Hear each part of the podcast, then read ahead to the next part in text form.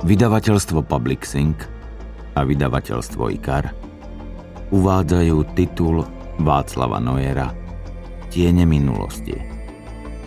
Audioknihu číta Juraj Smutný. Tento príbeh je vymyslený, rovnako ako aj všetky osoby v ňom. Z čisto praktických dôvodov však radím, aby ste v Bratislave niektoré reštaurácie, podniky, adresy alebo dokonca celé ulice, ktoré spomínam v niektorých pasážach svojej knihy, zbytočne nehľadali. Akákoľvek podobnosť so skutočnými udalosťami je totiž takisto čisto náhodná. Iba bežné policajné postupy ostali zachované tak, aby zodpovedali realite. A realita je tvrdá. Napriek tomu uznávam, že sa niekomu môže zdať povedomá. Kapitola 1. Pri stúpaní do kopca sa viac raz pošmikol. Skurvené blato. Zahrešil za každým náhlas, napriek tomu, že široko ďaleko tu bol celkom sám. Zostávalo mu už len pár metrov. Nakoniec sa predsa len dostal z blatistej zvážnice na spevnenú lesnú cestu. Roky presedené v kancelárii za počítačom urobili z jeho fyzickej kondície len blednúcu spomienku na lepšie časy roky a nedostatok pevnej vôle.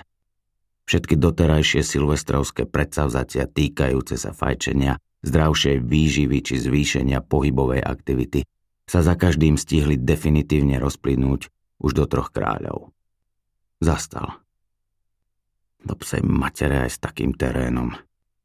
Prezeral si zablatené nohavice.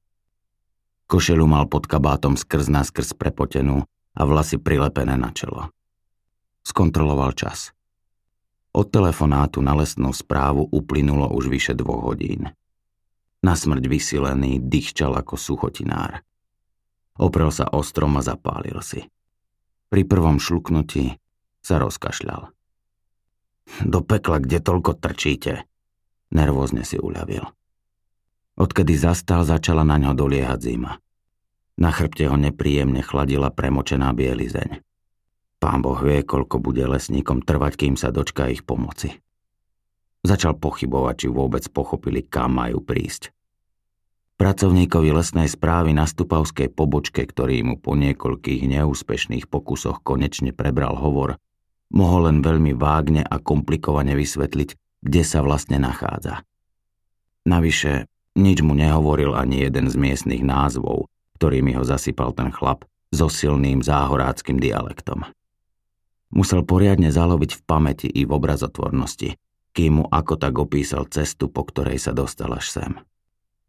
Les voňal hríbami, aj keď bolo ešte priskoro, aby nejaké vôbec rástli. S pocitom viny si obzeral terén pod sebou.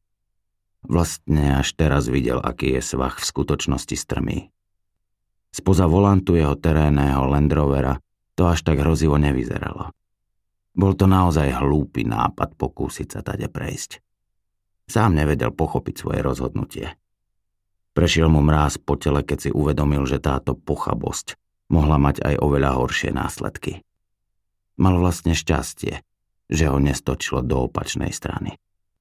V tom prípade by sa bol celkom isto zrútil až na dno rokliny, dobrých 500-600 metrov, možno až k asfaltovej ceste vedúcej na košariská. Zhlboka si vydýchol.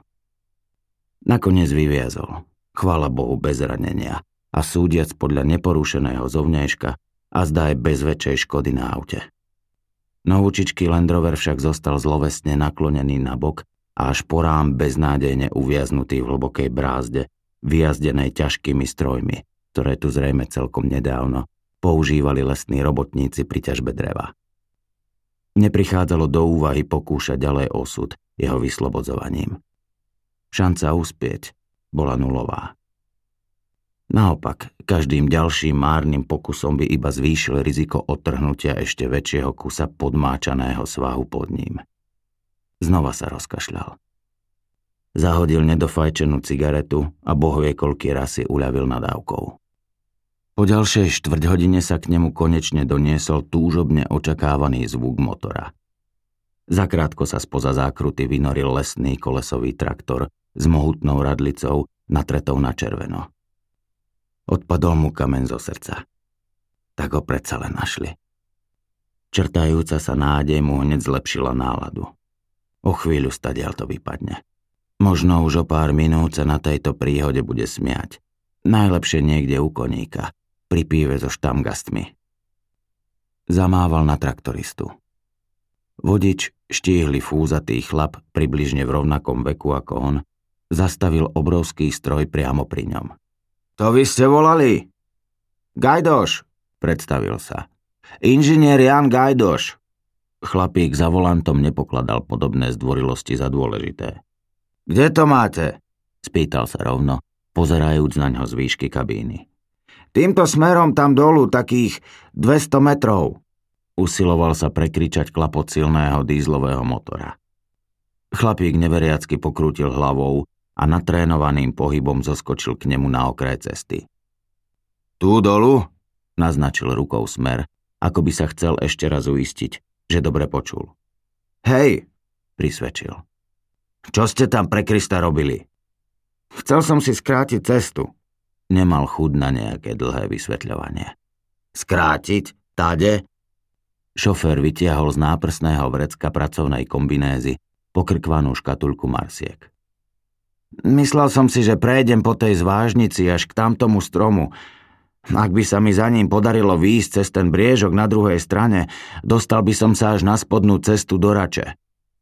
Nebol si istý, či ho pochopil. Idem do Pezinka. Nemusel by som obchádzať celé mesto. Vodič traktora na to nepovedal ani slovo. Len udivene pozeral dole svahom. No lenže tam nižšie sa podo mnou utrhol celý kus sváhu nad potokom a hodilo ma to okus nadol. Mal pocit, že traktorista pochybuje o jeho zdravom rozume. Toto by ste autom neprešli. Ani keby bolo sucho, nie to ešte v takom blate. Zhodnotil jeho gurá šofér lesného traktora. Na čom ste? Na Defendri, odpovedal. Ani na tom nie. Trval na svojom traktorista. Isté, že nie. Aj on sám už teraz veľmi dobre vedel, že je to tak. Chlapík odkročilo pár metrov ďalej.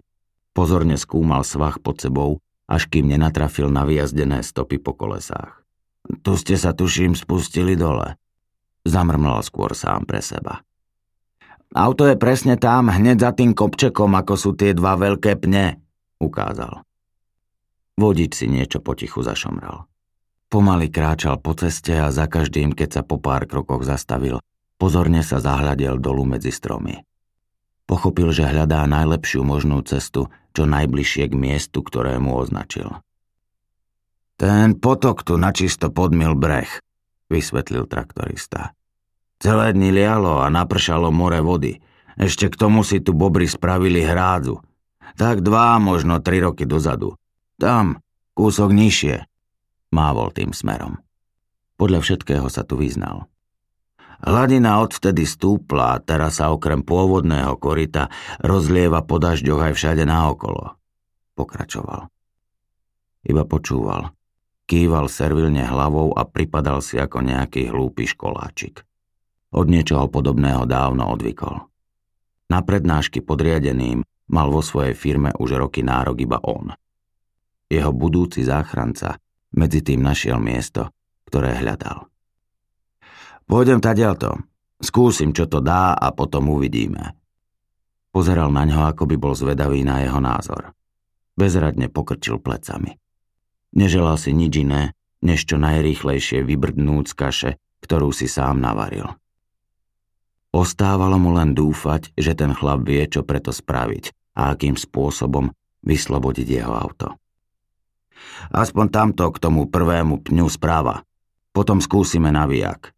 Rozhodol a otočil sa naspäť. Vy chodte dole pešo. Zrazu ho pochytili obavy, či sa to vôbec podarí. Nechcel ani len pomyslieť, čo sa stane, ak si ozrutné LKT v tejto situácii neporadí. Znova v duchu zahromžil na svoju nerozvážnosť.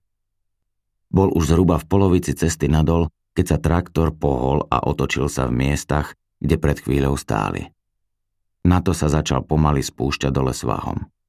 S malou dušičkou pozeral, ako aj tomuto obrovi miestami preklzávajú obrovské kolesá.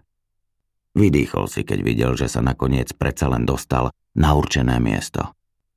Znova svitla nádej na úspech. S cigaretou frajersky zacviknutou v kútiku úst lesák spustil prednú radlicu. Pochopil, že má v úmysle využiť ju ako oporu. Poďme, skúsime to priviazať, skríkol na neho. Pomohol s odvíjaním oceľového lana. Hádam to pôjde. Vlial do ňo novú nádej traktorista, keď obišiel uviaznutý Defender. V náročnom teréne sa pohyboval oveľa ľahšie a istejšie. V duchu sa modlil, aby mal pravdu. Naskoč dnu, pripevnil Lano. Išlo do tuého. Táto situácia naozaj nebola vhodná na vykanie. Nahoď to. Kolesa rovno a najprv nič nerob. Potom, keď ťa pohnem, skús pomaly dopredu a pomáhaj mi. Sadol si za volant a tak, ako mu kázal, naštartoval. Zabzučal na výjak. Pozeral, ako sa lano napína, až kým nepocítil šklbnutie.